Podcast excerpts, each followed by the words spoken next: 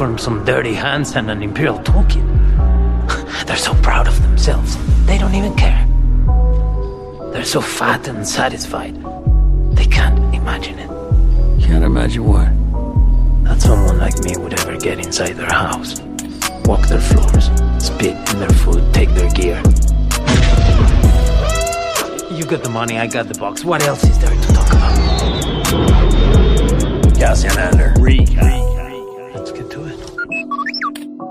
Good morning, afternoon, or evening, wherever you are in the galaxy, and welcome to the Star Wars Sessions Andor recap. My name is Matt Hudson, aka Jabba the Hud, and joining me here, as ever, in the cockpit of the Essex Falcon, he's the greatest Star Wars man, fan, and buddy out there. He's rocking a Latina t-shirt. It's Luke Bly, Master Blywalker. How are you, sir? Oi oi Savaloy. Yes, mate. It is uh it is Andor Wednesday again. Uh it feels well, this is technically our first Andor Wednesday, right? Properly, So- yeah. Yeah, it is. It is ours anyway, because we went to that spicy event, didn't we? That was dirty. Um do you know what, mate? I had a bit of a busy one this morning. I was like, oh, hang on, let me do some work this morning. I had a like quick, quick few things to do, and it was one of those days where I was like, oh, mate, yeah, uh, got to watch Andor, and I'm just being, I'm just being completely transparent, completely honest now, right? I was like, oh yeah, I've got to, got to watch Andor. Like, I didn't wake up first thing to watch Andor, which is what I usually do because I had to do some bits, and um, I was like, right, okay, all right. So you know, for, off the bat, mate, off the bat, I don't think I was in necessarily like the best kind of space or, or, or mindset to watch new Star Wars today. But I did it, and I was like, "Yeah, no, I'm still excited for this. Let's come on, Luke, crack on with it. Watch this new Star Wars. Watch your new favorite thing." and I know, right? First Loves world it. problems, right? First world problems. Um, watched it, mate, and ah, I was like, "Oh talk yeah, about this- I was like, "This is what it's all about, man. this is what it's all about." Mate, who cares You know- about but this you work know- stuff? you know that you know those days. You know those days where it's like, oh man, like yeah, Yes, yeah. there are days when you have to do things. I get them quite regularly where you have to watch things and then you have to watch them with a purpose. You can't necessarily just watch to enjoy. Uh, though we watch Star Wars always to enjoy. So no, I hear you, my friend, but we're here to deliver that recap. So everyone listening, don't worry, you're going to get the dirtiest, filthiest recap from two proper bad boys out there. Um, disclaimer as well, because of when we're filming, if you can hear any kind of avian species outside, I'm, I do apologise. That's just nature and birds and things like that. I'll do my best to uh, quiet them during the episode. But um, yeah, and or recap. This is our first proper recap. Last week we were in London for three days. Uh, for three days, we watched all three episodes. Sorry, in London, so we didn't get a chance to take notes. And last week's recap, we were kind of off the cuff and going uh, on memory. Today, though, like Luke Walker, Bly Walker said, we've been able to sit down and watch it. I've got some Walker, notes. eh?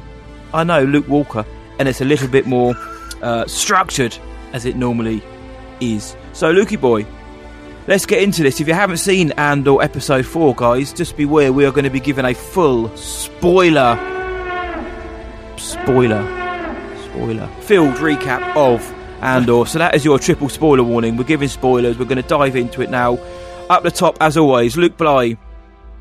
What did you think of episode four, which was titled Aldhani? Aldhani. Aldhani. Oh, also, I'm just going to jump on that warning. Like, because we're recording during the day, you might even hear roadworks on my street. They're doing Road roadworks. works. How, dare they? Road, wo- roadie works. Cargo pilot. Uh, Jungle Pilot. See that? It's just it's just the sessions. See, we do we do this any time during the day, and we just wanted you to experience the sounds of well, London, basically. Normal, yeah, normality. Matty boy, um, this episode, again, like I said, I was like, all right, come on then. Come on, Star Wars, hit it with me. And maybe that's why I thought, you know, wow, this episode was so good. So good. Oh, Dandor. Yeah. Yeah. I You thought liked was it? a- I, I thought it was absolutely outstanding, mate. Absolutely outstanding. Um, there is so much to love and like in this episode. This might even be my favourite one yet. I can't lie. This might be my favourite one yet. What about you, mate? If a brief overview, what are you thinking of Andor episode four? I really like this one as well, my friend. As somebody who really liked the first three as well, this one was ace. It did what we thought it was going to do, and it's now building out the story.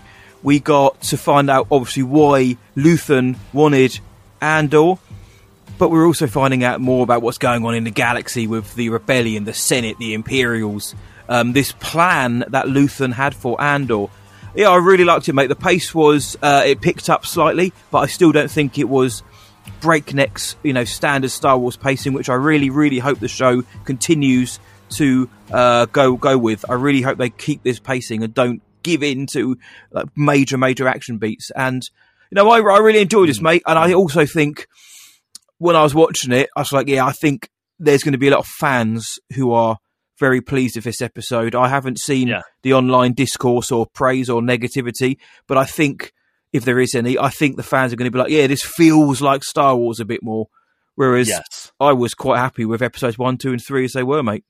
Yeah, I'd I'd agree. This does have a bit more of a Star Warsy feel to it, whatever that is. But there was Star Warsy feels in the first three episodes, you know. But Yeah, this man. was for for me, mate. This episode really felt like, oh, mate, I I I feel like my family could watch this. You know, I feel like you know Yep. someone who just likes tuning into a spy thriller.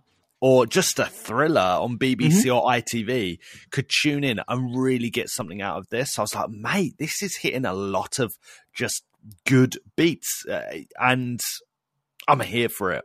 I'm really, really here for it. You said you made uh, some some notes, mate, which is very Matt Hudson, very impressive. And during these recaps, I I usually do try my best to make notes, but um, today, mate, I made. I, I mean, I don't know. I made like eight lines.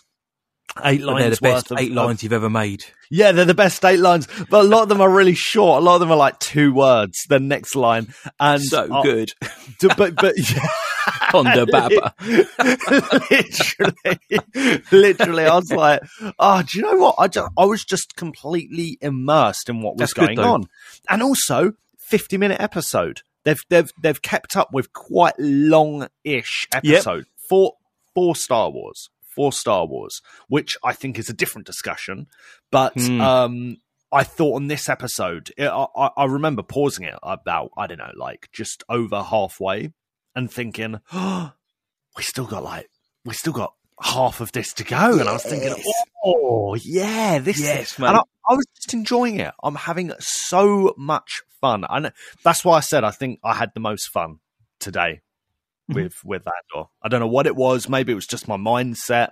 That's why I wanted to say that at the beginning of the show. Yeah, yeah. Maybe it's just that. Do you know what I mean? Maybe I'm just like, oh no, that blew me away, and I, and I wasn't really in the mood for it to blow me away, but it did. Thank you, Star Wars. Hmm. Very good.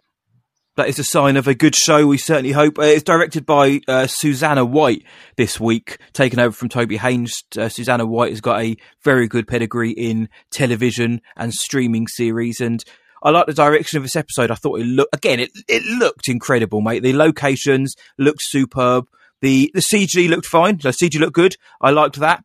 Um, yeah, again, I can't knock the visual stylings of this episode, but luckily for you, my friend, uh, I guess I'm used to making notes when I watch stuff. So I've managed to uh, kind of have a. I've got the, Cheers, the mate. structure of the episode down, mate. So it's almost as if I knew Yeah, it was going to be needed today. yeah, good lad. Well done, mate. Well done. Yeah, don't blame me. Blame Lucasfilm. Blame Andor. Blame Star Wars. Blame I Star blame, I Wars. blame all of them. So I can I can hold your hand through it, mate, as I always want to anyway. When we go for a walk around Basildon, we hold hands Yeah. and have a coffee and a donut, and it's best times of my life, mate. But um, Stay Well, the show, this one, we kick off now. The music in each episode to start with has been progressively different with the Andor logo, and we've got more intense pounding drums. But we're on the ship now. We're on Luthen Rael's ship. They're going to a place called Aldhani. And um, in the sh- at this point, uh, Andor's arm is all banged up from when he got shot, so he gets he has to bandage himself up, and he's still arguing back and forward with Luthen. And in this uh, in this one scene, we get so many cool little lore drops. But I just wanted to say, I love scenes like this. I said it in the last recap. Just a back and forward between two great actors. Yeah, they're on a ship. There's hyperspace and all this, but Stellan Skarsgård, Diego Luna, whenever they're on screen together, it's fire. You know, those two together are so good. Yeah. Um, but there's so many Like, cool little. what? Um, what? oh, mate, they are. They're so good. So, good. Yeah, it. boy, they are. But there's so many cool Easter eggs. One of them was the mod droid was from Fondor, which was in the Tarkin novel, but made its first appearance in Battlefront 2, which I immediately um, jumped upon. But we find out, though, mate, Andor was there in Mimban in the same battle that Han Solo was when he was 16, and that only 50 people survived. So I like this as an opening, and we got we found out what Luthen's plan was was and why he wanted Andor. Was. Yeah, I know. I got fat tongue. I like that. I like that. Yeah, we love it. Oh, mate, this. Uh, how good does this show look? Yeah, How mate, good it looks incredible. Genuinely, not even hy- hyperbole either. It looks so very good. It looks it looks incredible, but, at the same time, though, it is just shot on location, which is something we've seen forever with films and TV. And it's just in recent years where they where they've kind of been experimenting with other things. It makes this return to lo- live action shooting like a it's sort of like the second coming, like the the Messiah's return, when all they've done is just set up a camera on a hill. But it's it looks amazing and comparatively. Yeah, I mean, I, I, I just want to say it now because it's not long after that that they're on on the ship and the the great interaction between Luthen and Cassian, or or Clem. I think his new given name is right. but I I didn't. Re- I found out. Do you, do you remember in episode three when Maarva's on the ship and she's like, "Oh, you've just killed a Republic officer." The guy with her that's becomes Cassian's adopted governor. His name was Clem. So it's kind of there's a I I saw it and I thought Clem, who's Clem? So I went on the old Wikipedia. I was like Clem. So it's a nice little callback from Oh, Luthen. So maybe he isn't quite the uh, the naughty guy we think he is, and maybe he does have a bit of a heart, which we also see when he gives him that Kyber necklace. Right. Oh, I mean, yeah. Should we talk about the Kyber still, necklace Clem. quickly? Like, yeah. I mean, Yeah, yeah, man. That is a Kyber crystal, isn't it? That is a full on. Yeah, right? It's, um, what does he? I can't believe he calls it a Kuwaiti signet later on, and he's like, "Oh, this means a lot to me, so make sure I get it back." Kuwaiti. Yeah. Is that what he calls it? Kuati? Yeah, mate. That's this is why I take the notes, dude. I had the subtitles on. I'm there. Oh yeah, he's a subtitle boy. uh yeah, I'm like, wow, that's really close to Kuwaiti. Yeah. I'm like, all right, yeah, Kuwait, the little Middle Eastern country. Um, right, okay, so then they land in uh Al- again, I'm freestyling it. it. Is that Aldhani? Aldhani. Yeah, Aldhani. Aldhani. Yeah, love the name. Love the name. AKA Scotland. They go Yeah, to the Scotland. Highlands. They go to the Highlands, and um, oh mate, oh mate, and let let's let's bring it up again as we have been, you know, in recent weeks. We've had a show like Rings of Power out, you know, for I don't know, like four weeks now, Um, five weeks, Yeah, four, five weeks. Yeah. and that's a well filmed show, and that has Mhm. great scenery shots in it from New Zealand. They shot it over in New Zealand. Yeah, huge And it- budget. It looks beautiful. But mate, I think Scotland this week outdid it. I really do.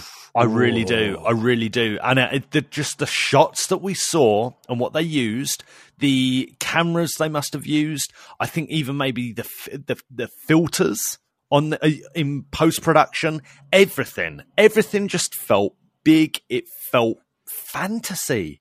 It felt so fantasy, even with the the lass who walks down from the Highlands, right? oh, Vel. Vel, yes. Oh, mate, she was like, even the way she was dressed. We, we got a poncho, mate. We Yeah, got, you got a poncho. we got a poncho. We got a poncho, was so pleased. and I loved again the dialogue, the juicy, juicy dialogue between between the characters, between everyone. We learned that Cassian is disposable, right? They're like, Mhm. yeah, he's a scapegoat. don't- yeah, don't worry about him. Don't worry about him. We're, we're paying him. He should be good, but you know, if he dies, that ain't the end of the world. That's what we learn. That's what Luthen says, anyway. Um, oh, loved it. The scenes. I literally one of the uh, lines on my notes is in capital letters, mate boy. Oh, the scenes. That's it. Scenes, The, limbs. the scenes. Just just Scotland. Just It's the amazing. beauty, the beauty of our neighbouring country to the north. It it was just I, I think they portrayed it so so well, and it look it still looked really Star Warsy. So yeah, bravo. And and the funny thing is, with the Highlands, they they didn't really do an awful lot to make it look Star Warsy. It's just the Highlands. It's just this kind of um, ethereal beauty that they have going going going for it. It's really, really, really, really stunning to look at, and uh, with that brings a lot of kind of Celtic accents as well. So they're keeping up that uh, side of the bargain. Um, yeah, that looks great. We get to meet Vel, and sandwich in between this, we also get the ISB meeting. We get to go back to Coruscant for the first time properly. It really, to me, for the first time properly since Revenge of the Sith. I know we saw it in Obi Wan, and I know it's in the background of Rogue One, but we finally see Coruscant again. Um, we see those beautiful skyscrapers and the skylines, and we go to the ISB meeting, and we get our first sighting of Dedra Meeks, who's played by Denise Gough. Um, but we also get um, Blevin, who's played by Doc Brown as well, which is pretty cool. Um, but yeah, we get the yeah, the the ISB uh, Major Partagaz, which was a name I had to write down because no worries, I'm remembering that. What? He- His name was Partagaz. Uh, that was his name. the he honestly the ISB agent. He's played by Anton Lesser, who's been in The Crown and Game of Thrones and stuff like that. Um, Oh, seems like most people have been in Game of Thrones in this show, but um, but he basically refers to anyone who wants to have an uprising or any fomenting as an illness. He makes the analogy that we're not, you know, we we're, we're here to cure the illness in the galaxy. We're a healthcare service. Um, any diseases, we wipe them out. And then, you know, we just get to meet them. We get to see this very clinical, very white looking um, meeting room. And then we get a few little mentions of Scarif and Ryloth as well. But we get to see now the inner workings of the Empire. And this is what I love about what the show's doing because we see a bit more of it later on. But we just see what the Empire are up to. We know what the Emperor's up to. We know what Vader and the Inquisitors are up to. But what about these kind of uh, like monthly progress meetings with the middle management, up and upper management type things? What's going on there? We're, hearing about like quarterly reports and uh, crime rates and uh, and things like that, and all this stuff just makes the galaxy feel so much richer. That you know, this isn't the, the Star Wars galaxy itself isn't built on the Force. It's not ma- it's not populated with Force users entirely.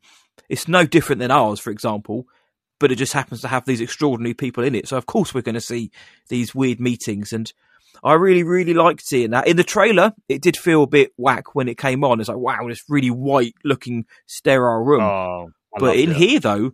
It looks really cool, especially like you say, when the next shot is the Scottish Highlands, this big, vast um, exterior, and you've got these rebellion sects who are basically making things out of sticks and stones. And then you've got Yeah. the Imperials, who have got these big, lush rooms with computers and um, holograms everywhere in HoloNet. and it's on Coruscant. and. It's on And it's Coruscant, on it? Coruscant, mate. So uh, in, in within 10, 15 minutes, we've seen Coruscant, you know, this the capital of the galaxy, and the Scottish Highlands or Aldhani, which is very primitive. Well, as they walk into that Imperial meeting room, because we're following, and there's quite a few characters. I said this in the last Mhm. um, recap about the first three episodes. There's quite a few characters, quite a few new names. So a lot I've of it isn't second nature. I struggle with that. The blonde Imperial, she is walking to the like meeting room. Yes, so that's? Dedra Meero. That's what she's going to be a very big uh, presence in this series as well. Yeah, because she's on the poster, isn't she? She's on the poster, right? And so when she's walking to said um imperial meeting room, the really white one, the Apple store. The Yeah. Apple store. Thank you, De- Dedra Meero. Oh, okay. That's it. Um, so that all of that as she's walking, that is all Canary Wharf. That is all Yeah. Canary Wharf. That is all by Crossrail Crossrail Place, and there is the Crossrail Place tunnel, which is a really famous Instagram spot. And she's walking on the ground, and you can see this tunnel. To the right there is um like yeah, I think it's Canary Wharf Food Court. There's like a food market, food court there. So I was like, ah, there we go, there we go, Sweet Canary London Wharf again Uh, so we've seen the Scottish Highlands and we've seen London just within like a few minutes of each other. But I, that whole Imperial scene, I thought was outstanding. In fact, whenever there was the Imperials on screen, I thought it was absolutely brilliant. I thought the dialogue was spot on. I found it interesting. I found it fascinating. And Matty Boy, it, would be, it's easy at times, and sometimes it's appropriate. Sometimes it is appropriate, but I think it's easy sometimes to have the Imperials be a bit camp, you know, and a bit Mhm. like, oh, well, we're the bad guys, we're a bit, of a bit of Hammy, double out efforts, and yeah, a bit hammy. None of this was hammy. I don't think any of it was hammy. I really, really, really bought into this, and therefore, Matty boy, um. There's no other word for it, but I thought it was very well executed, mate. That's it. I'm, you know, Drink, drink, drink, drink, drink. I'm sorry. I'm sorry to drop it on you so early on into the show, into the Mate. recap. But We always love an execution bomb on this show. Mm. No, you're right though, mate. There is you you believe these guys, and I know the um, the Imperials are sometimes made out to be bumbling goons, and that does include the stormtroopers. But you're right. I never really got that vibe from this scene or this show, or or even when um we, they go back to Ferrix and Doc Brown's character. Uh, Lieutenant Supervisor Blevin, he's basically suspending or firing whatever, discharging uh, Mosk, Hein, and Syril Karn because of what happened Mm, in the last episode. And he says, you know, there's, there's idiocy, ineptitude, and total disengagement. You know, it's very much they're getting a dressing down. It's like a military operation here. Um, and even, but even the moment when I found funny actually when Mosk he kind of puts his hands up to talk like a naughty schoolboy, and the guy's like, seriously. It, it- that Yeah. that was fun, and it didn't come across as anything other than you know this guy's out of his depth because we know that the primo security guards, those guys, they're just like I think you call them. They're just fanboys. They're just people playing. They're cosplaying as yeah, imperial security. So when it comes down to actually getting a dressing down, God doesn't know. God doesn't know what to do. He doesn't know what's going what's going on. But yeah, Um, yeah, and then the, that, that Morlana system, because of Syril Karn and all that, the Imperials have now taken over the whole thing, which which is now going to include Ferrix, I assume, as well, where Maarva is and Bix Caleen. So I'm guessing they're now going to fall under Imperial command. So uh, we get a bit of fallout from episode three as well, which I like.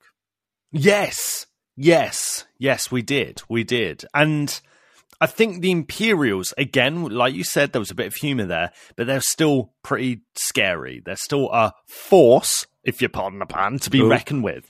Um, the Tie Fighters. Oh my word! So uh, like Cassian and Vel. Vel, Vel are walking on on. Thank you. They're walking on the hills on the highlands, and uh, Cassian's like, "Hang on, mate, hang on, get down."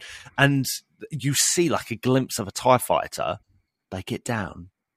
They stay there. Then and honestly, I had my headphones in, like full, full on, full on volume. I was like, "Blimey!" You know that was That that was awesome. that was a bit scary. A bit that was a bit scary, you know. And to make Tie Fighters something we're so familiar with, something we're so iconic, and to use them in that way so effectively, oh mate, oh mate, I I was here for it. I was really, really, really here for it. Earlier on, you mentioned um the Kyber crystal. Okay. Yep. I want to bring this up now because otherwise I might forget. Yes. Later on in the show, um, Vel says that um, is it Vel? They're talking about like the um ceremony that happens in Oh yeah, yeah, right yeah. and or, or do you know what? It's not even that. I don't think he's like, oh, what? So that all these villages are empty or something like that. And um, oh, that's right. And I've got a point about that, so we'll come back to that. But the girl says, oh yeah, like we'll we'll just say we're farmers or we're we're we we're we're admiring the nature, like we're we're almost like tourists or we're mystics. And I thought Yep. mystics, that word Mystics. mystics. I've never heard that in Star Wars before, and I'm wondering if that's like you know a, a translation for a Jedi or people that believe in the Force, believe in Force I think you might know? be right, mate. Because one of those, because the eye itself, that little structure, looks an awful lot like another structure I saw on Tython in the Mandalorian. Yes. It looks Yes, an it does. awful lot like that. And Yes, I'm not saying that um, that Luthen Rael himself was an old Jedi. He might have been, but we also know that Jyn Erso's mother had a kyber crystal around her neck and uh, as well. So, but you know, Cass Luthen has a lot of contacts around the galaxy. Who's to say he hasn't come into contact with some Jedi mystics? Shall we say? Oh. We can't say the J word. some mystics somewhere. Um, but no, yeah, I, I, I noticed that as well. And they really did later on in the show. They did really linger on that um, diorama piece of the the eye, as they call it, which looks like a like Jedi little Jedi temple seeing stone Yeah, type thing. time. So Big I time. think um, we might we we said we may not be getting force users or, or mystics in this show, but maybe we will do in a kind of roundabout way. Who knows? But yeah, I, I, that that was true. Yeah, they said that Aldhani's a distribution hub, and the locals have all been cleared out, and they've been moved into like an imperial occupied zone, where which is where they live and trade now. Um, but yeah, they all converge on this area. So Uh, again, one line of dialogue was all we needed to know about what was happening on Aldhani. We didn't need to have a flashback Right. or anything like that. It's just that oh yeah, not they didn't. Not everybody isn't dead necessarily. It's just that we're so close to everything and not far away enough. We're we're like the perfect place to be a distribution hub. They came over, they colonized us basically, and moved everybody into a What a different area. Line. And that's Well, it. that I, I thought there was a bit of historical commentary there as well. You know, mass effectively mass forced migration from the Highlands south. You Mhm. know, to imperial new towns and factory towns. That sounds a lot like the Industrial Revolution here in Sounds the an awful lot. UK, Yep. Scotland, England, Wales, and you Mhm. know the the upper classes effectively using their monetary power to Mhm. move everyone around, and so there wasn't as much of a countryside. We get very similar, very very similar um, social commentary in Middle Earth, don't we? With like Isengard yes. and kind of that in the industrialization of of um of the land. You know, chopping down the, trees and the ents. Yep. Yeah, Princess Mononoke as well does the exact I same love thing. that I film. thought, I thought, yeah, me too. And I thought, oh, mate, this is this is again, it's a different take on that same. Oh, you got it in the back. You got it. in Yeah, the back man, I've got a Oh, load of those boy. Ghibli films, so I'm really getting into it. Good lad, good lad. Yeah, I absolutely loved that. And oh, and by the way, was it on the way in that journey when they're on that walk from A to B to the mm-hmm. little village? We see Mountain Goat. Is that right?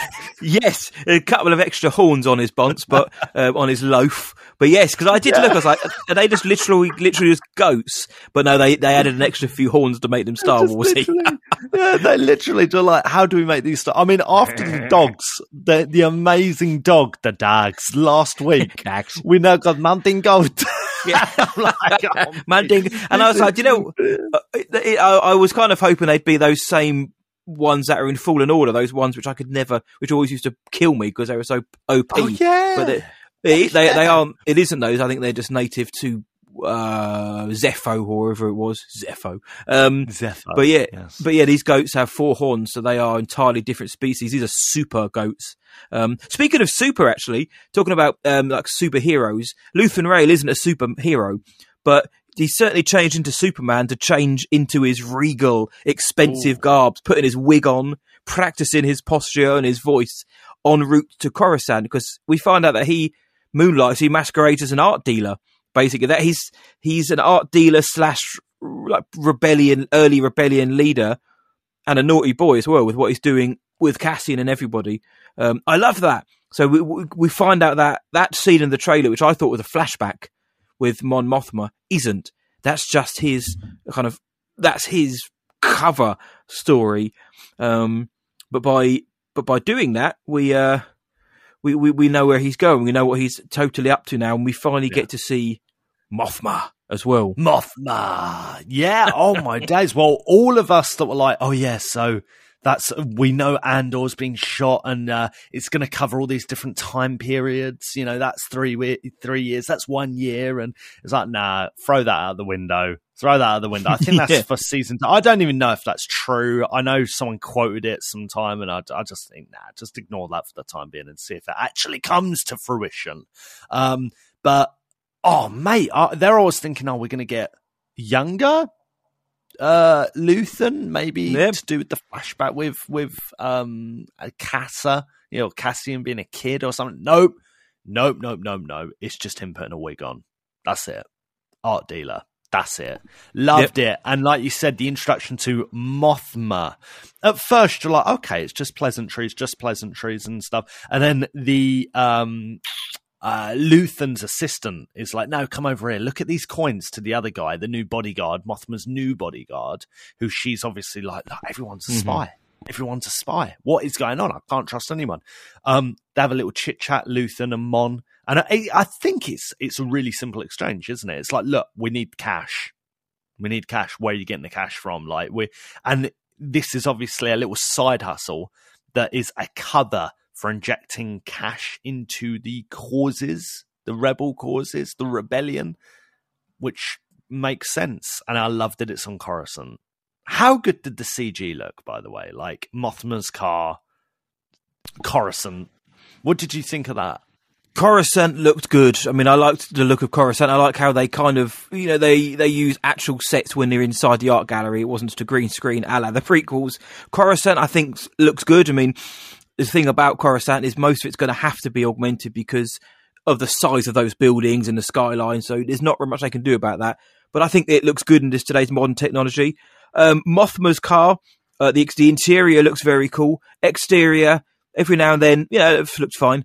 Uh, there was a few there's a few moments when I thought it kind of looked a bit, you know, that wasn't the best ship I've seen in Andor so far in terms of how it looked, but small small mercies, mate. I think um, Are you talking about the When- CG or the the, design? the, the CG itself, sorry, the Okay. CG, I thought it looked a bit, it looked a bit f- overly polished. And I know we're in Coruscant before anyone says, "Ooh, everything." You know, she's a senator. It's going to. I mean, by that I mean it didn't quite composite as well on the background as other things. But Yep. again, minor, minor things. When when all I can think about is, oh, I wish it had been, you know, just slightly more uh, in tune with the background. Then that's not really a problem for me. Um, but yeah, the, that, that the scene they have out the back when she's like, "I'm under siege. I can't just move money about anymore. There's spies every day in the Senate."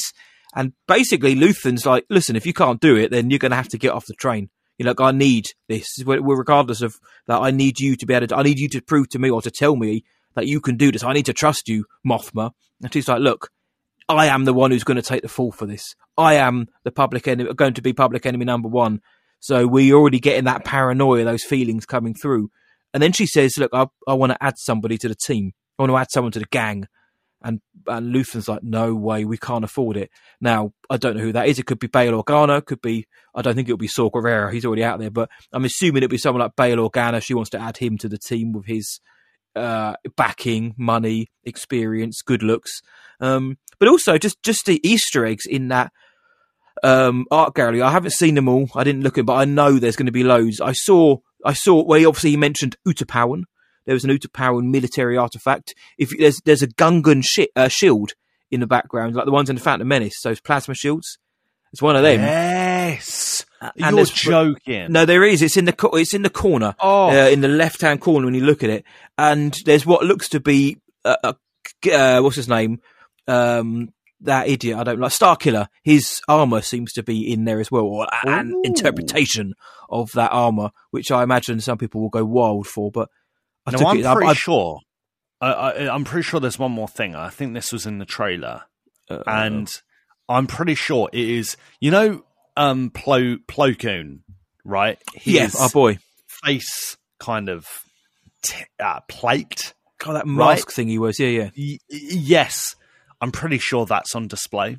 Oh, I don't know if it's actually Plo Koon, but it's his species anyway, which I, I forget the name. You know, there's someone out there now tearing that scene apart, and in, on YouTube in about an hour there'll be everything you missed in Luthen's art Yeah. gallery, Yeah. and it'll be like red circles and arrows pointing at things which aren't in there. But yeah, I- there, there, there, I bet there's a treasure trove of Easter eggs in there, mate. Yes, I I think so. I'd like to have a little mooch around there. Do you know what else? Right, and, and what else I noticed in this episode was the um the, the binoculars. there was some really cool binoculars in this. There's Lots like the binocular. standard.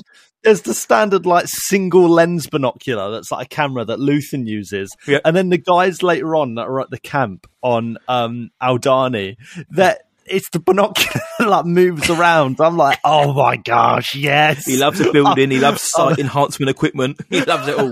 it's like that's so sick. That is so sick. Hmm. Little It's details though. little details like that. There just seems to be like there's a lot of love and care going into this. There was There's another little and care. detail in there, mate, which I jumped at, like a like like BD one when he gets excited. A stim Yeah. is used, what like, from Fallen Order. When uh, Cassian and uh, when, sorry, when Clem needs his arm sorted out, she said something about these are in short. We're in short supply of something, and she gets a stim pack like with the green stuff in, like that's in Fallen Order, and just jams it in his arm. So they've they, they've started using that now, and I was literally like, Love it. yes, you know Love me, it. Fallen Order boy, but little details, mate. Cannon, cannon, mate. Canon. You know, have a stim, bang. You know, Yep. Bosch loves which, it. Which in our world we call heroin. Speed or something. Yeah, it's, it's, yeah, it's nothing good, folks. Yeah. yeah, yeah. No, no joke, of course. What about as well the moment just before we move on to the f- going forward? Again, in sandwiched in between those, we, we find that where Syril Karn goes, he's um he goes home basically, but he goes back to his mother's apartment block and he looks despondent. He's got his bags packed, um, and it looks like he's on Coruscant because we and we also hear Hos, a, a shuttle going to Hosnian Prime in the background, which was a not again not fun little um sequels Easter egg, but um, so so Syril Karn has been discharged, I assume, and he's gone back to visit or gone back to lodge with his mother in the meantime. So we kind of know where he's going, is but in Corus? That is in it, Coruscant, it right? looks like it's Coruscant. Looks but like I'm it, sure. I think you said off air the other day. Um, again, we're look through the looking glass here, people. I think it was you who said that you you, you kind of think Syril is going to end up sort of heading towards the rebellion. He's going to you know be seduced by the rebellion, and this Well, would I- seem like it.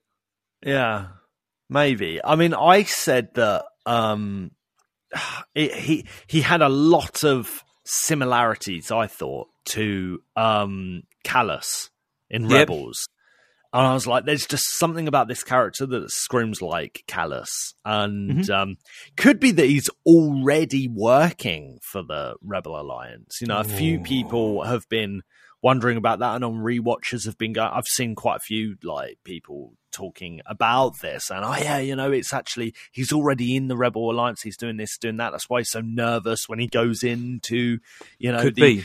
It could it could be but i'm i'm i'm still leaning toward no he's just an imperial you know dude who's uh, who's heard an injustice going on you know yeah. So do you two think he'll actually become more imperial now and join the Imperials, the Empire, rather than the Pre-Mor people? Oh, I d- see, the thing is, I don't know. Yeah. I really don't know, and that's the interesting part. I think he's kind of at this. He's at this crossroads where he can he could go either way. You know, he could go to the rebels, or he could be dri- be driven higher into the ranks of the empire, into the Imperium. And um, oh, mate, I, what do you think? Do you think he's? I, I think I'm leaning towards Imperial still at the moment.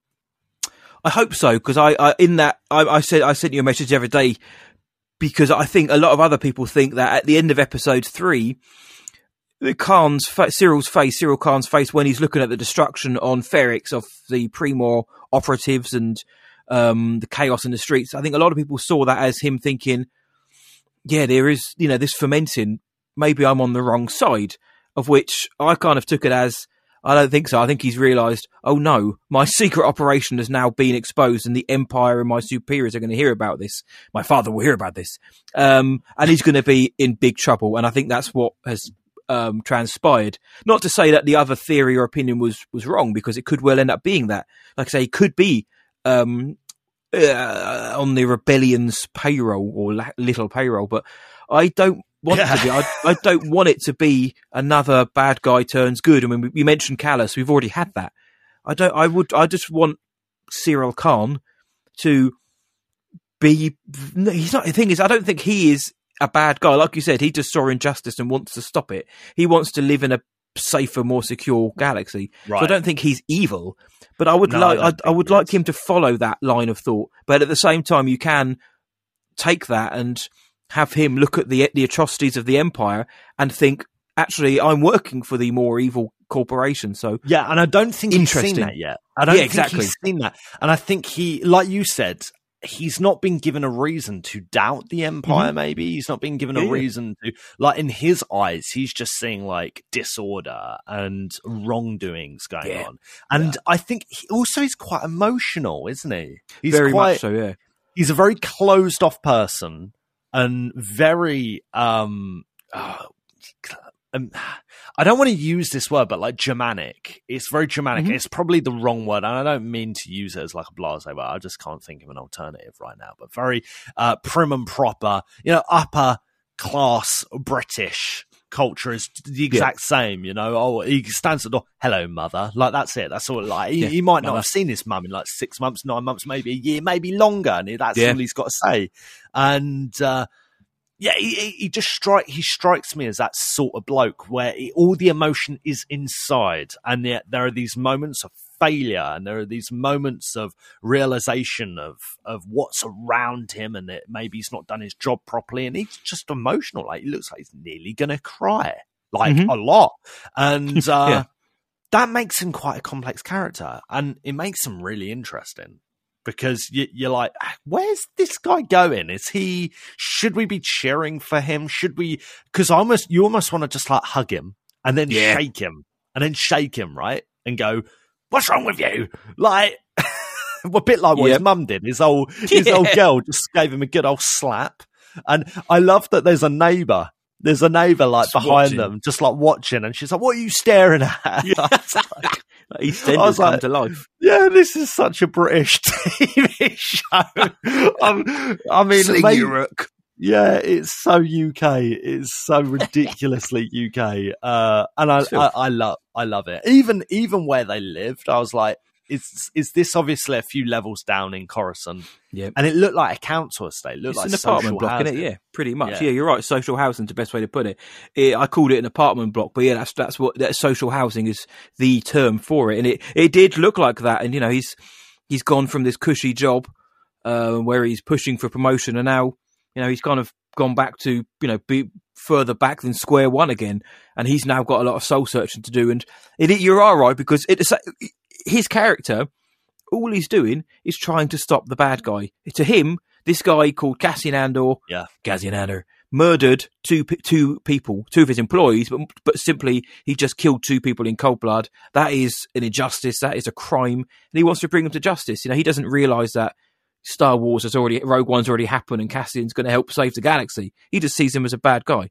So, should we really be looking at him and thinking, "Yeah, I don't want him to succeed"? Like in reality, we want him to succeed. We want him to catch the bad guy, and I think that's the beauty of his character. And Kyle Soller does such a good job in Yes. kind of making us feel something for him, whilst we also know that at the minute he's on the quote unquote wrong side. And let's not forget that Cassian Andor, Cassian Andor, isn't Cassian. really like the good guy. No, You know, he's not really a good guy, is he? He's not, is he? Right now, he's a And I, I, and more so. I don't even, I don't even think he's that in Rogue One. It's not until the end of Rogue One that he's the good guy, pretty much, right? Pretty Pre- much in the pre- hangar, yeah.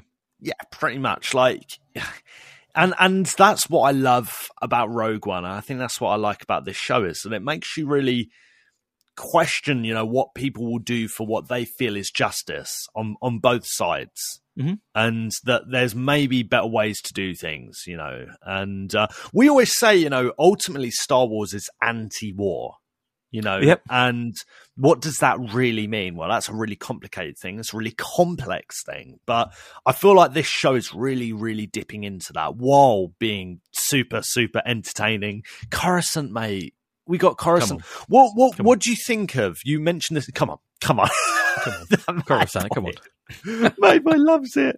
Uh, what do you reckon of that? The camp of people by the woods, because that's. I think that's the only thing we've not really talked about yet. In the Yeah, the Motley Neat. Crew. I- I've got their names here because I came prepared because that's just me. Um, they are Well done, called. mate. obviously, we've got Vel, and now we know Cassian, but Skeen, Taramin, Nemik, and Cinta.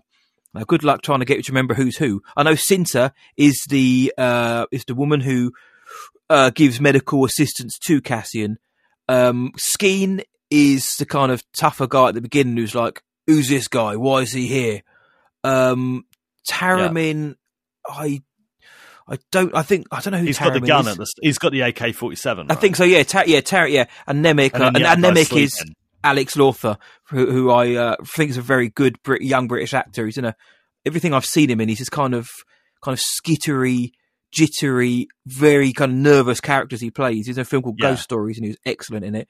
Um, one of the notes I've got is when he's sleeping. The long shot, he looks like one of the Gallagher brothers is sleeping on the rock. He looks like Liam, Liam or Noel Gallagher. And I was like, is it one of the Gallaghers? But it was Alex Oh, Lawther. That's it. Uh. I, I thought they really dipped into British culture and got Noel Gallagher or something to sleep on a rock. But um, we get Saw Gerrera's name dropped as well. They say if Saw Gerrera found you sleeping, he'd put your head I on a love stick, that. mate. And I love. we that. know Gerrera's coming, and who knows, maybe he's coming next week or the week after with this uh, assault on the garrison. Are we blind? Deploy the garrison. Maybe we're going to get Gerrera as backup here, but um, yeah. So we've got these this kind of motley crew of people who are quite rightly sort of distrusting of this new guy who's come in. To them, he's called Clem.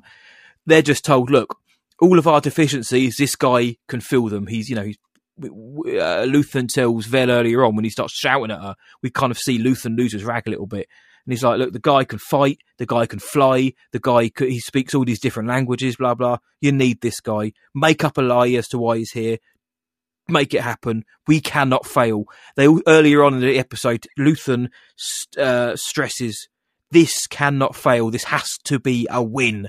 What you know, this plan they've got, we've got to do it.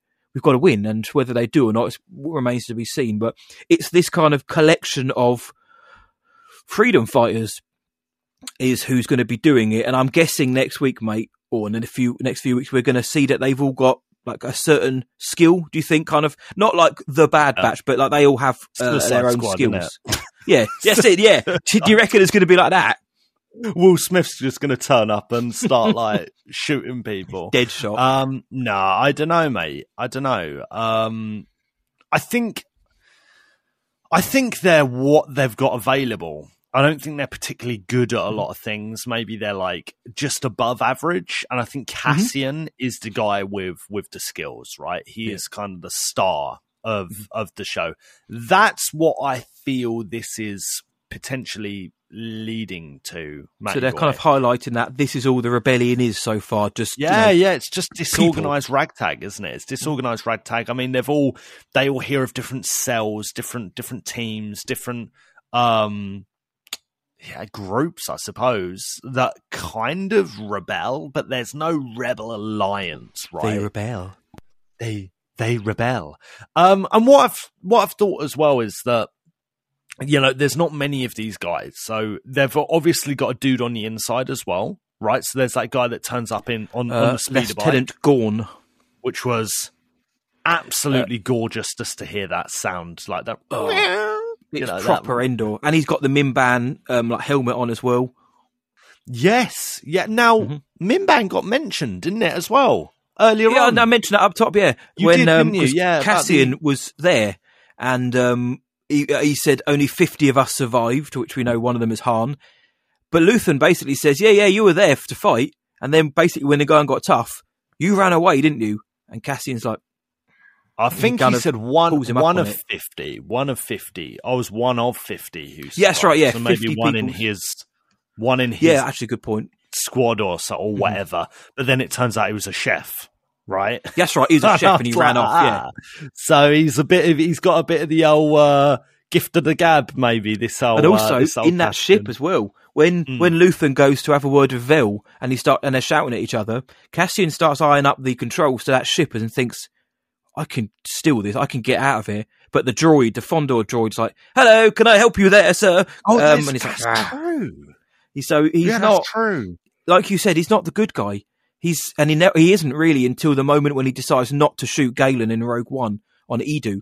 Like even now, he's like uh, Luthen is filling his head with, you know, don't you want to fight these people for real? We can take them down. You we can really make a difference here, and giving him all this, uh, giving it large, and all the while Cassian's still thinking, nah, drop me off early, or I'm going to nick this ship and get out of it. I don't want any of this, mate. You can, you can sell me down the river of all of these uh, delusions of grandeur, but that's not who I am, and Yeah. we see bits of that in through throughout, and I can't wait to see his progression from this to beginning of Rogue One, and then how it all ties in to his eventual sacrifice. There, they're really set setting these seeds up so well, mate.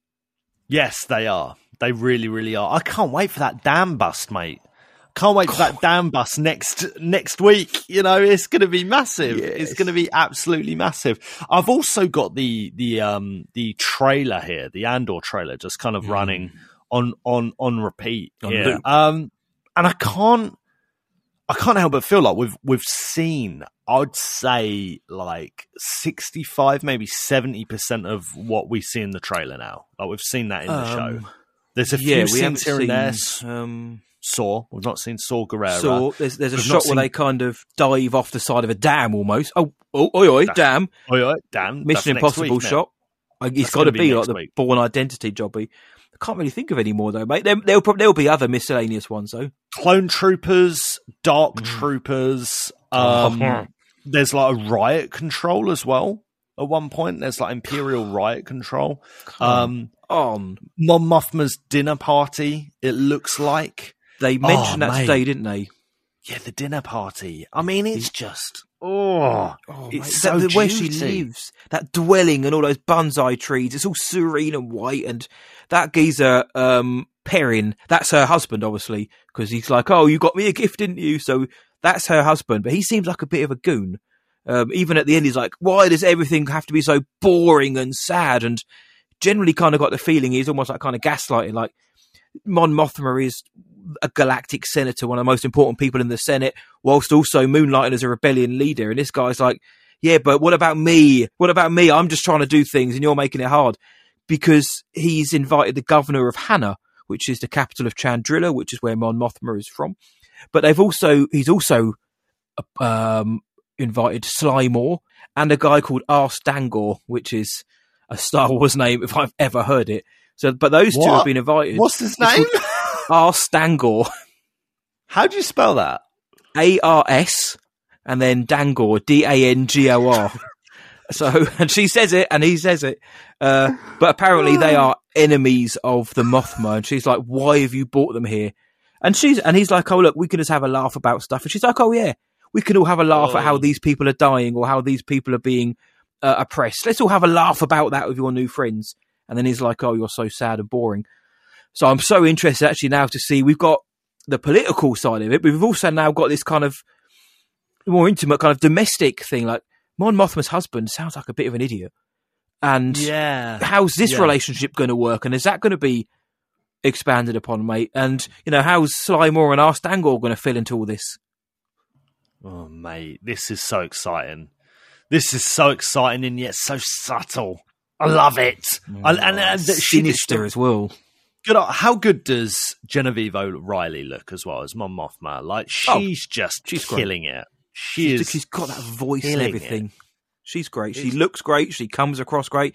She said she studied Caroline Blakiston's mannerisms in Return of the Jedi and Yeah. wanted to kind of infuse her performance with that, but also this is a younger version. But yeah, she, again, we stand Mon Mothma. She looks great.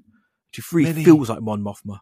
Many Bothans died to get us this information, and then My just looks to the side. because of his attitude.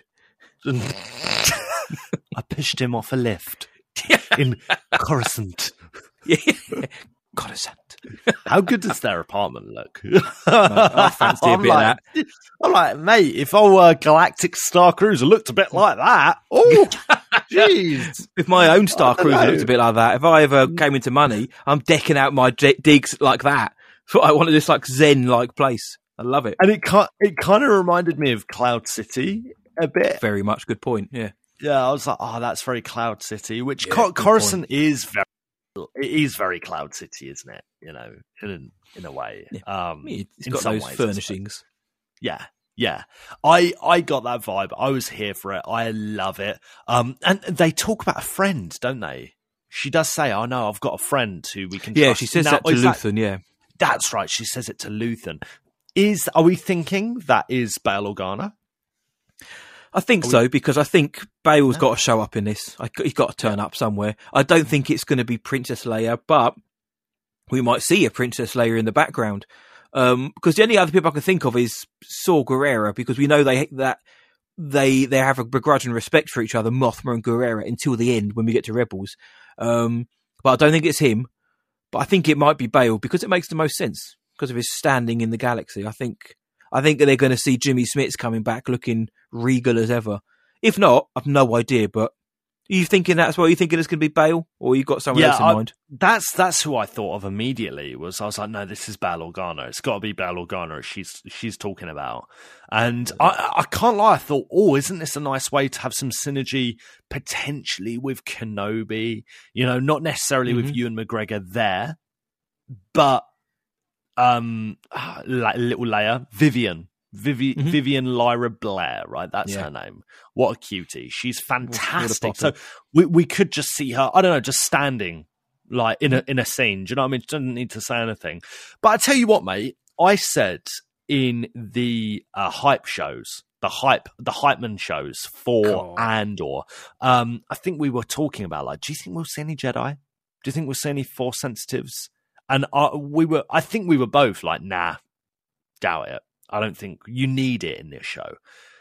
I feel like this episode, this this episode alone, has changed my Ooh, my, my feelings on that just slightly, just slightly. There, I, I still there. It's still in the unlikely zone, but Okay. beforehand, I was almost like, definitely not. Right, we're def- we're definitely not seeing it now. I'm like, hang on, we've seen we've seen a kyber crystal.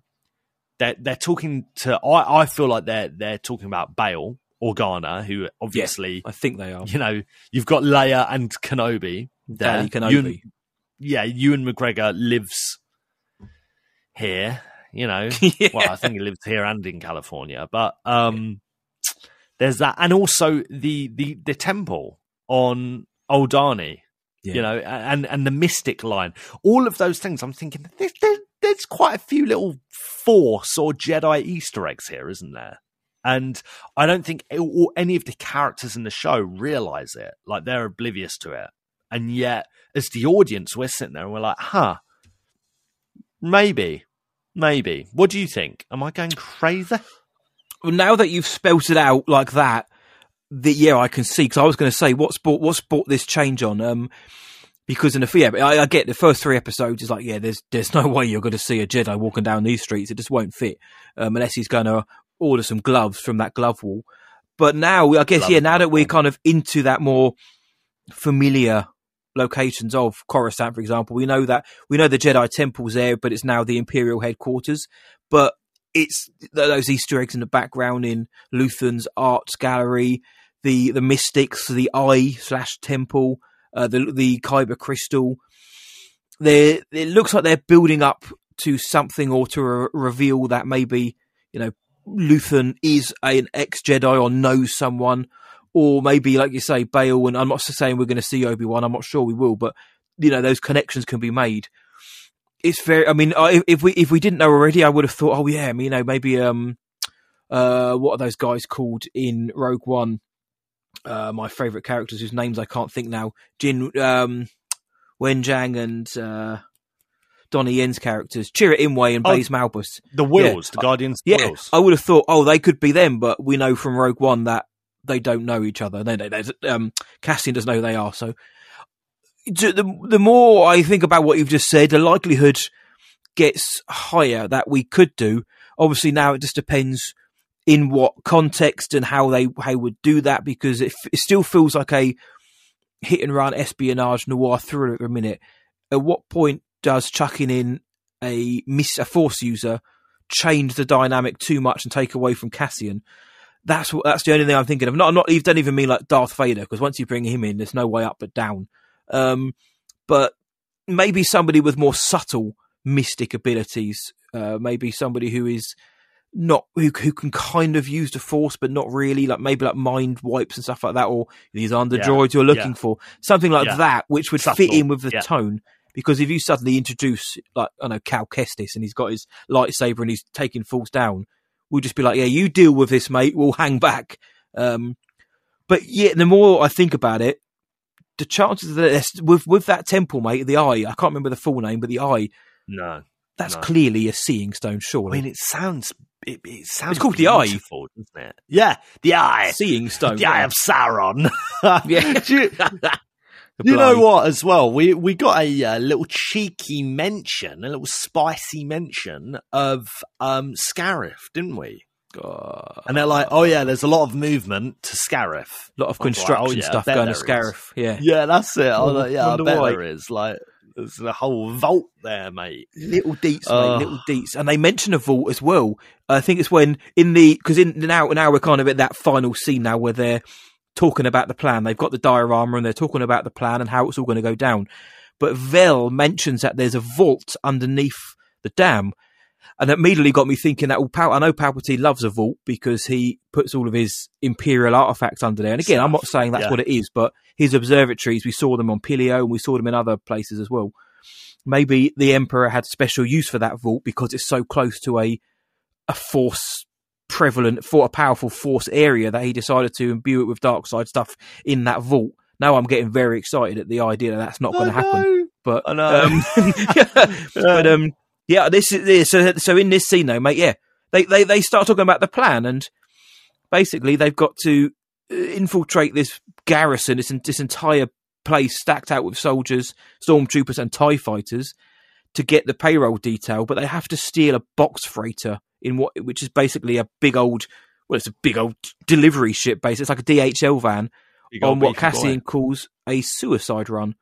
And they're Yeah. like, how are we going to get out of this? So it's kind of like Rogue One, and it's kind of setting up that Cassian has, you know, he, he knows what to do in these situations, which is why he seemed quite comfortable on Scarif in those Imperial garbs. But yeah, then, like you said earlier on, this kind of celestial event happens where like a curtain of stars showering across the sky, and everyone's going to be so busy looking at that that they'll be able to get away using that. So, um, what do you think about that? Like the way that they, the, how do you think that plan's going to go down? Because Cassian doesn't seem to think there's a hope in hell of this working. Yeah, I think there's going to be some casualties, and but I think Cassian's going to come away with the goods. You think he's going to? You, you think it's going to be a? goods, a uh, he's going to get the goods. You think it's going to be a successful raid, though, Ian? Yeah, I do. I do think Nice. so. I do think so. Actually, in the end, um, I think actually what's more interesting, I'll be honest, is I mean it's so Andor. Like this, this show already has a style to it. I'm like, they're not just going to get like a box or like a part or you know plans to the Death Star or plans to coordinates to this base. No, they're getting the payroll.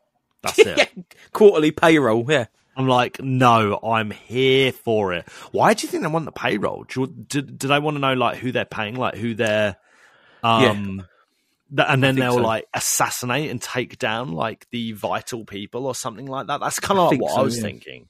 I think so. Something like that, or they can stop, or they can, or they can find a way to stop, you know, the payment to those people, so it um, in, interrupts and disrupts their life livelihoods, basically. Or maybe they want to recruit some of them, or uh, yeah, they basically if they know the locations or the where all these people, you know, knowledge is everything. You know, knowledge is power, and it's this is how a rebellion starts. This is what reckoning looks like, and fermenting is you've got to start at the bottom essentially, and you've got to know your enemy. And I'm guessing that's what they want to do. And also, they can get their hands on a few of some of those credits, maybe siphon that money away from them, the credits towards their own operation. You know, there's there's huge opportunity there, and why it's why Luthen Rael says this cannot fail. We've got to win. You've got to win, or else we're screwed. Basically, Yeah, yeah. I, uh, I love it. I love, you love it. it. I love Payroll. it. The kids love it. Payroll, dams, temples, mystics, the Scottish Highlands, Canary Aye. Wharf, a council estate. You know, Mate, oh mate, so come on. good.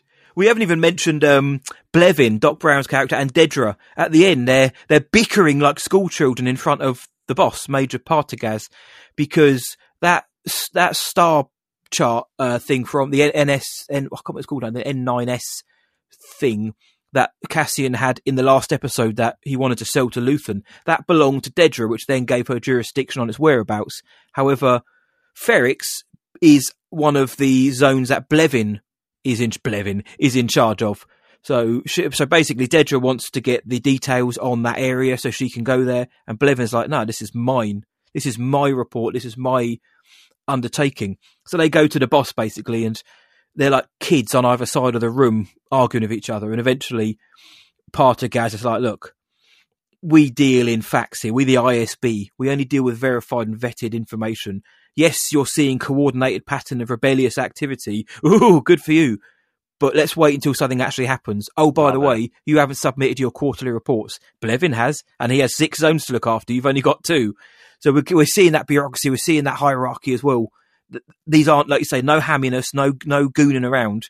No, we're seeing the, the inner workings of the empire, and we also see that Blevin and Dedra they don't get on. There's uh, we've seen that in a lot of the Imperials that there's always that kind of one-upsmanship where you know they'll step over each other to get to the top, and that's what's going on here. And this week, Blevin came out on top, and but is not going to give up lightly, and it's it, it, it, oh, the way they the way they managed to weave all these storylines in, like all those things you just mentioned, Yeah. and then you chuck in these this Imperial side plot. Dude, come on! And Cassian's got to learn Aldhani by the morning as well. He's got to learn these phrases so they can talk to each other in this lingo.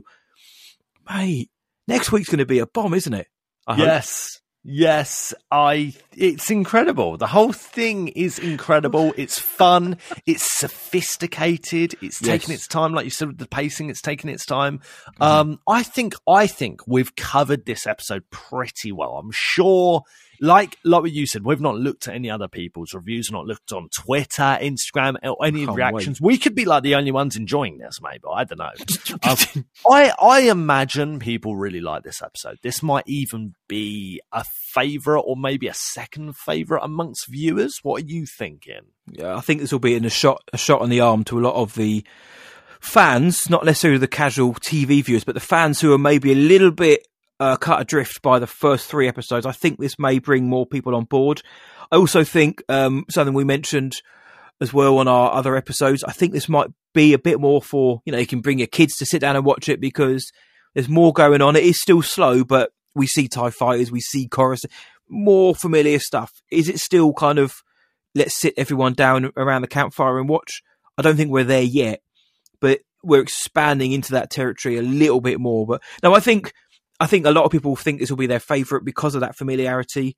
Um, but I, I also do think it will bring more people on board who are maybe a bit. Mm, I was speaking to a guy at work who said he struggled to get through the first episode and a half of Andor, and he's called it quits. So I said, "Well, get through the second Wow. one, mate. I get it. I get it. Get through the second one.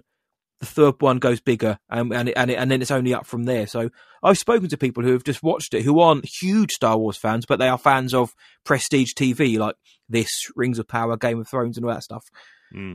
d- they've boshed it on the head because it's boring. They don't like it. They're not getting anything out of it. Now I think you're going to start getting more out of it because this is no different than any other political or prestige TV. It just has a Star Wars skin slapped on it. It's great writing, great acting, great intrigue and stories. I think people are going to really like it, mate. I hope they do. I think it's um oh know this has been thrown around a bit and uh and I think it has its own place. I don't think this I think this is a bit more mature, you know, and I do think it's taking it taking its time, you know, like um I don't know, like let's say it like a show like Luther, for example, with Idris Elba, you know, that is that is prestige TV. That is that's historic television. I mean, but it's not it's not pop culture per se, is it? And I think Andor Yeah, yeah. leans more into that kind of slower pace, taking your time. And I think Lucasfilm, I think Disney and Star Wars themselves, I think they're cool with that. I think they know, yeah, yeah, this ain't gonna be for everyone. We don't really care though. We're making like an art piece that we feel is really good, really strong. Um, I'm like you said, I'm not sure if kids will be rushing out to stores to buy um like the ships or or replicas of it, but I, I do think this has a lot of longevity to it. I do Mhm. think this is going to be we'll, we'll look back and we'll see like an iconic series. I hope so. I hope so too, mate. I hope so too. But I think the same thing can be said of Rings of Power. A lot, I've, s- a lot of people have just quit on Rings of Power or are behind. They've said, "Yeah, Yep. you know." Um, even on our Discord, people have been saying that. People have been like, "Yeah, I'm mean to watch it, but I'm not like, I'm not crazy invested in it." You know, Same here. I almost feel like that's a sign, a, a reflection of the time that we're living in. You know, we're living very much in like shotgun pop culture. You know, where you're like, right, let me go to the cinema, let me see what's going on, and with it, if if I'm not interested within the first twenty minutes, I think it's rubbish. I'm out, and it's like that's not Garbage. that's garbage. It's not necessarily good storytelling. It's right? fast food, And- isn't it? It's fast food Fast food. storytelling. There we go. There we fast go. Food consumption is what it is. And I love that Star Wars as an IP is giving us a bit of everything. It's given us our Mandalorian. It's given us Kenobi. It's given us our lovely, weird Book of Boba Fett. And now, you know, we've got that kind of after eights, you know, after Ooh, eights, like after eight. chocolate mints, you know, that, Mm. that's what we got in, in Andor. And I'm here for it, mate. I'm here for it. So, so this episode, episode four, um, this is just simply called Aldhani, right? Yes, just Andor, Aldhani. Episode four, Aldhani. What would you give this, Matty Boy, out of 10 Ponda Babas right now? How you Well, feeling? you de- you deal in Ponda Babas. I deal in something. I deal in some different currency, my friend. Um, I was debating on this one because I think overall we both gave episodes one, two, and three as a whole, as a collective, eight out of ten. I think we gave them. Um, it, whilst acknowledging highs and lows of each one, averaged out as eight. This one I think is better. This one I think, but is it? The thing is, I really, really appreciated and loved episodes one, two, and three so much for how different they were I know. This one uh, based on it's based on this this one episode though i'm going to give this one um i'm going to give this one 8.2 Cassian Andor. out of 10 Cassian Andor. so 8.2 i'm going to give this one how many uh, so i've got 8.2 uh, because i think there's still plenty of room to grow and i think we can go bigger what and, and the intrigue I got out of this and the amount of excitement we had just talking about it because I can see you, Luke can see me. We're getting this has been a great recap. We've enjoyed talking about this yeah, one. yeah, yeah, yeah. But what about you Yeah. though, mate? You deal in Ponda Babas exclusively, so how many are Yes, you giving out of ten? I'm going to stick with the eight, mate. I'm going to stick Yeah? with the eight. Although this, I think, is my favourite. I think Mhm. there's no, there's not much reason to give it more than an eight right now. So I'm going to give Okay. it eight Ponda Babas again out of ten Ponda Babas. Thoroughly enjoyed this. I'm here for the ride, and uh, once again, it's done its job. I can't wait for next week. Hmm And my final point on the episode is episodes one and two. We said they kind of just ended with a thud. This one does as well. Let's not get away from that. They they basically say, look, you can eat, you can go and get stitched up, and then you got to learn those passphrases, those Aldhani uh, code words, and then it, it's Cassian's face, and he's kind of looking around, and then smash cut, black, done, credits. So we kind of end on a oh, okay, rather than a oh wow kind of moment, which plays into that arc style of storytelling. That the next one is going to play directly to the next one, and then episodes four, five, and six are going to be this. This is the raid is going to be episode four, five, and six. So I noticed that the ending was very abrupt too, but I'm here for it, mate. I don't care anymore. I know I know what to expect now, so I'm ready for this. Um, but yeah, that was Aldhani episode four, my friend. I genuinely can't wait to get into next week's recap as well. But before we get into next week's recap, we'd love to know what you guys thought. We don't know what you guys thought about episode four. So let us know your thoughts exclusively on this episode and what you thought about the recap as well. Lukey boy, where can the world find us online?